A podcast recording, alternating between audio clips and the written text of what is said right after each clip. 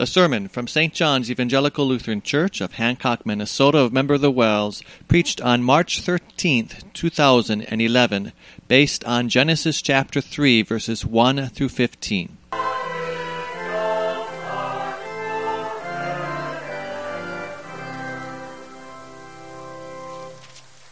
Please stand. Grace and peace to you from God our Father and our Lord and Savior Jesus Christ. Amen. The Word of God through which the Holy Spirit points us to our champion Jesus Christ is a portion of the first lesson, Genesis 3, verses 1 through 15. Please listen again to the uh, concluding verse of that section, verse 15. And I will put enmity between you and the woman, and between your offspring and hers.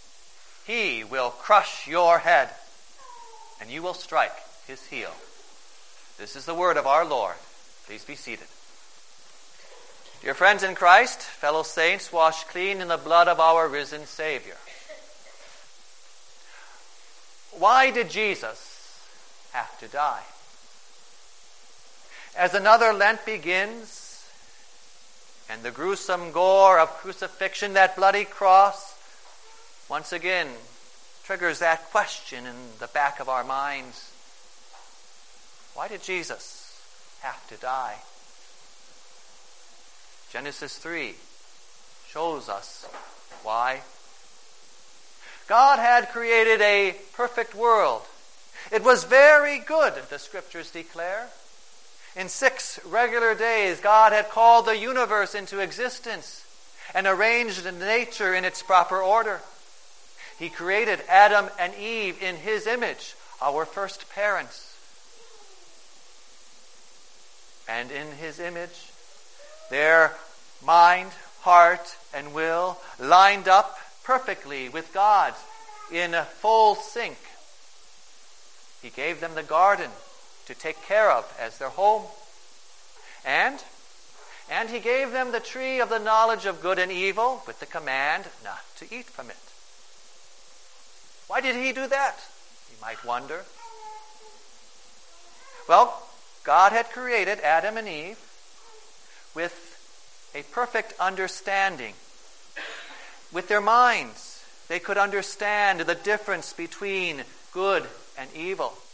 He had given them the ability, the heart, the desire, and the will to do what was right and good, and to shun what was evil and wrong. And now, with this tree and his command, they could put that knowledge into practice. Yes, they could now experience what it meant to do good, to gladly obey the Lord's command out of thanks and love for his kindness. And they could experience what it meant to shun disobedience, hating evil just as the Lord their God hated it with this tree and his command. The Lord wanted to give them that experiential knowledge that clings to the good, not even contemplating the evil. Then their free will would have been confirmed in their holiness, never to fall. Then there would never have been death, much less Jesus dying. But how that all changed in Genesis chapter 3. In these verses, we see Satan's lie ruin all. But the Lord's promise restores us. For you see, dear friends, the Lord's faithfulness reverses our fallen relationship. And that's why Jesus came to die. May the Holy Spirit work in our hearts that, that, that realization that convicts us of our sin and guilt. And may He renew in us that joy of salvation as we once again see the Lord's faithfulness reversing our fallen relationship. Think about that theme as we take to heart these words from Genesis chapter 3. Satan's lie ruined all. And we meet Satan in that opening verse. He comes in disguise, though, doesn't he? he uses a snake. And now, snakes in general, like all other animals, cannot reason or speak or choose between good and evil. But this particular snake was different. For it was more than a snake, and we see that as the Lord tells us here. Now the serpent was more crafty than any of the wild animals. Yes, this serpent, this snake, was different because it was Satan. That's why it was more crafty than any animal. That's why it could speak. It was Satan, that fallen angel who had rebelled against God. Revelation chapter 12 calls him that ancient serpent. And he asks Eve a question Did God really say, You must not eat from any tree in the garden? Do you catch the double lie in those words? Oh, yes, Satan disguises it as a question, but really he aims to plant a double doubt with this double lie. First of all, doubt about God's Word. Did God really say? And then also, the other part of the double lie, doubt about God's goodness. Might God try to hide something from you? Something good like eating from all of these trees? Now, if you and I were there, we would have fallen for that lie right away because of that ruined nature, that fallen relationship we've inherited. And so often in our lives now, we fall into doubt so easily. But at this time, Eve still had her mind, heart, and will lined up in perfect sync with God's. She stands firm. She does not give in to doubt. Rather, she defends God's goodness and declares His promise, His, His word, His command. Our God, the Lord, is so good that He has given us all these trees in the garden to eat from. Only this one in the center has He told us not to eat from it so that we do not die. But Satan saw his opening could he convince her that maybe, just maybe, God was hiding something from her? Yes, he's given you all these trees, but why not that one? Why add a warning of death? Was he trying to hide something from you? Something good? Maybe he wasn't the good God he appears to be. You will not surely die, for God knows that when you eat of it, your eyes will be opened and you will be like God, knowing good and evil. How often doesn't Satan's lie get us to doubt God's goodness?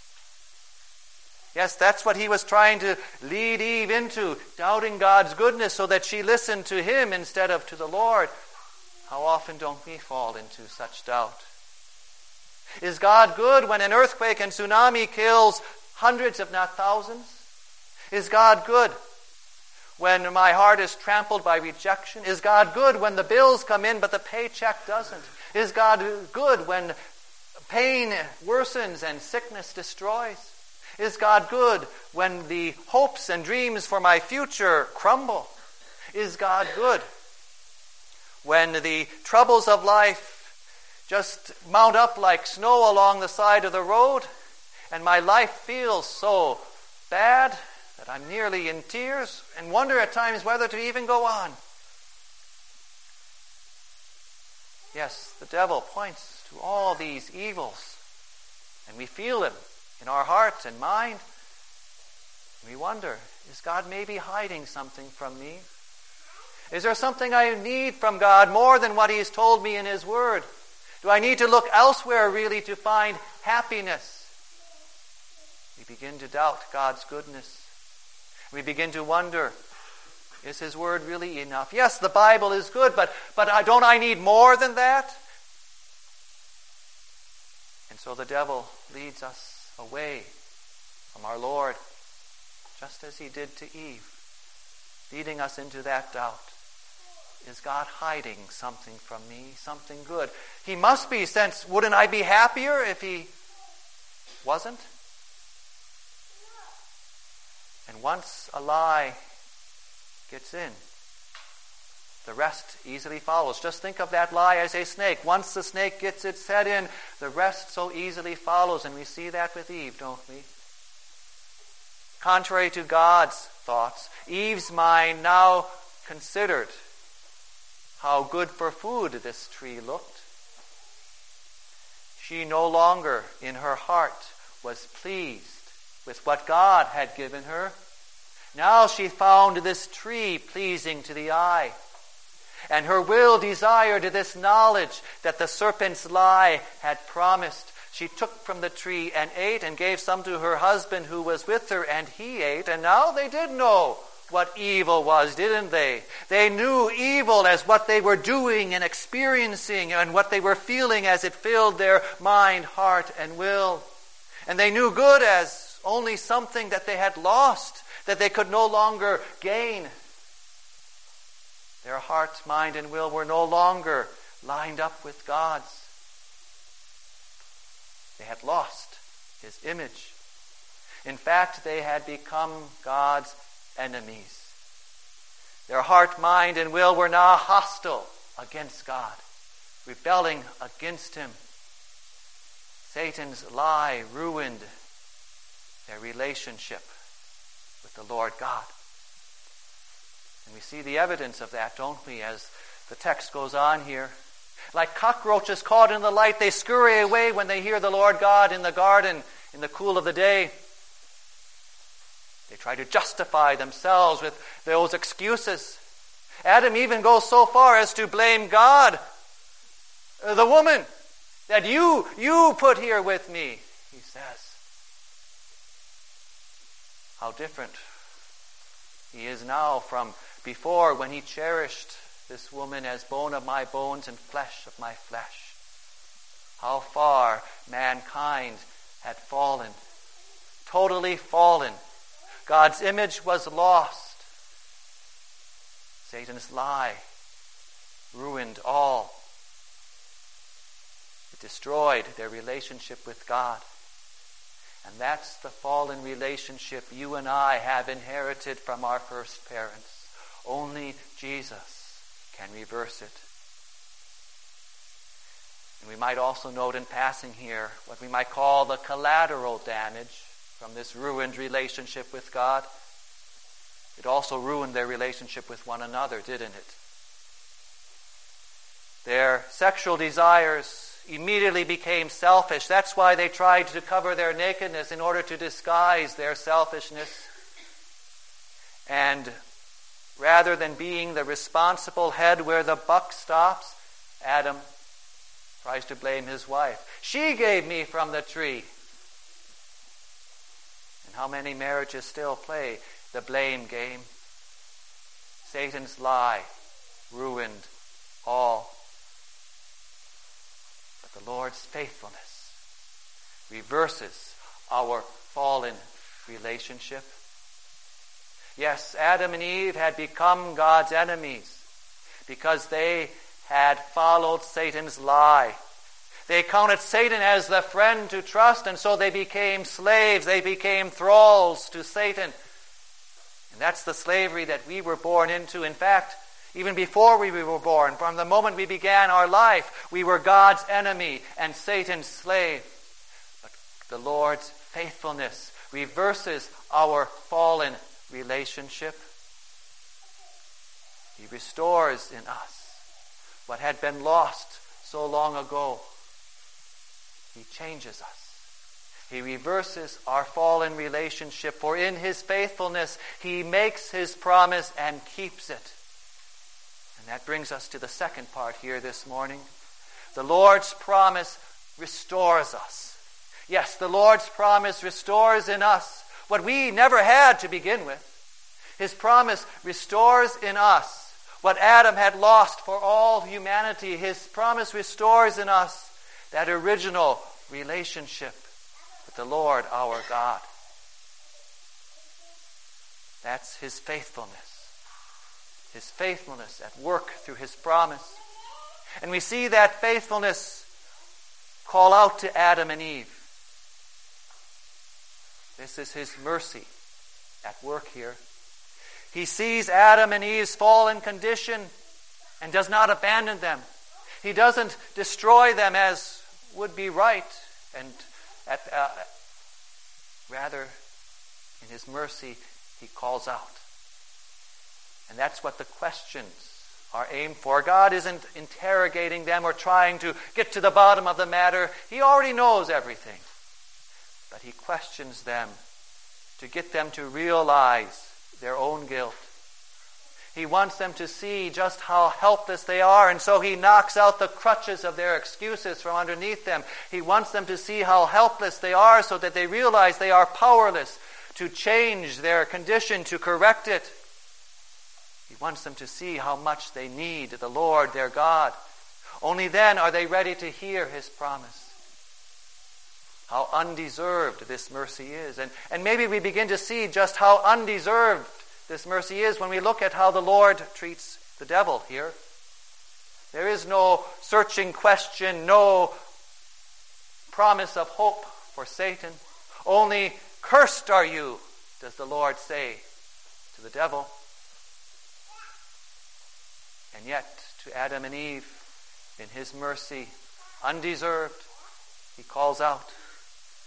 And that same mercy has called out to you, dear friends through baptism and His Word. He has called out to you and to me. He has found you while you were still lost in your sin and guilt. He has reconciled you to Himself while you were still His enemy. And once His mercy has brought us to see our great sin and to realize that we cannot save ourselves, that we cannot change our fallen relationship, then he speaks his promise. Listen again to that promise that Adam and Eve heard as the Lord addresses Satan and says to Satan, I will put enmity between you and the woman, and between your offspring and hers. He will crush your head, and you will strike his heel. The woman, along with Adam, had destroyed their relationship with God. They had counted the devil as a friend and listened to him instead. But God says here that he's going to reverse that. Rather than being the devil's friend, he will make he will put enmity between the woman and Satan. And this is what the Lord God will do. Eve could not do it, Adam could not do it. But the Lord declares, I will do this. I will put enmity between you, Satan, and the woman. Yes, Eve did follow you as if you were her friend, but no longer. Now I will reverse her fallen relationship and restore her into my family.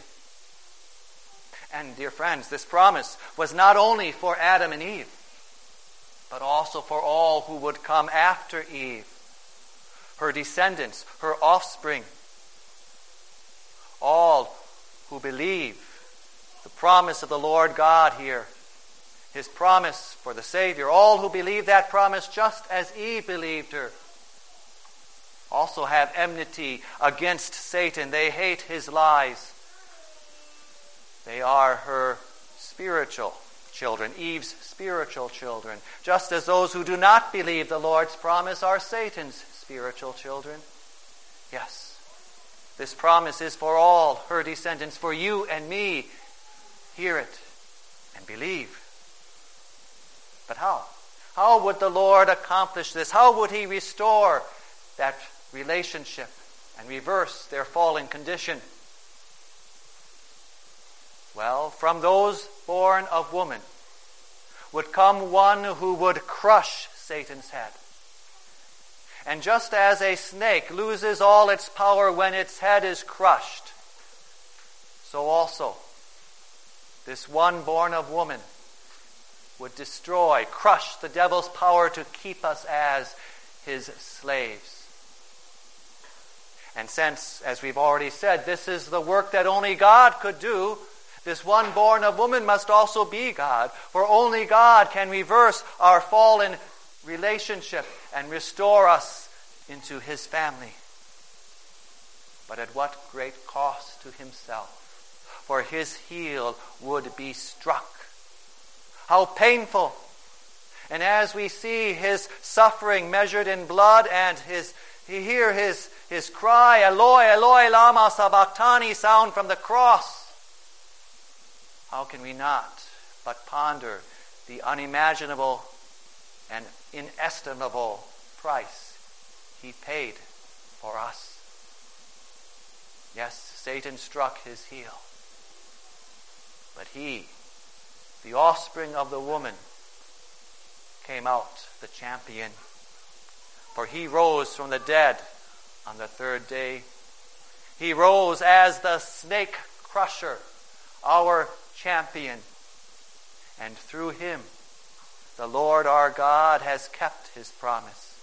For our God, the Lord, is faithful he has kept his promise and restored, reversed our relationship, our fallen relationship. He has done that through Jesus Christ, the offspring of the woman, our God and Lord, our champion. And so, dear friends, as we wrap it up here today, look no farther than the cross to see how good your God is. No matter what kinds of evils this life may pile up around you, look no farther than the cross to see how good the Lord your God is. For he gave you his Son. Treasure the cross. And don't chase after Satan's lies for happiness. Look no farther than this book, the Bible. For through his word and the scriptures and the sacraments, the Lord our God restores in us what Adam had lost so long ago back there in the Garden of Eden. Yes, dear friends, through faith in Jesus Christ, He has reversed your relationship. You are now Satan's enemy, dear Christian, and God's own dear child through Jesus Christ your snake crusher. Amen. Please stand.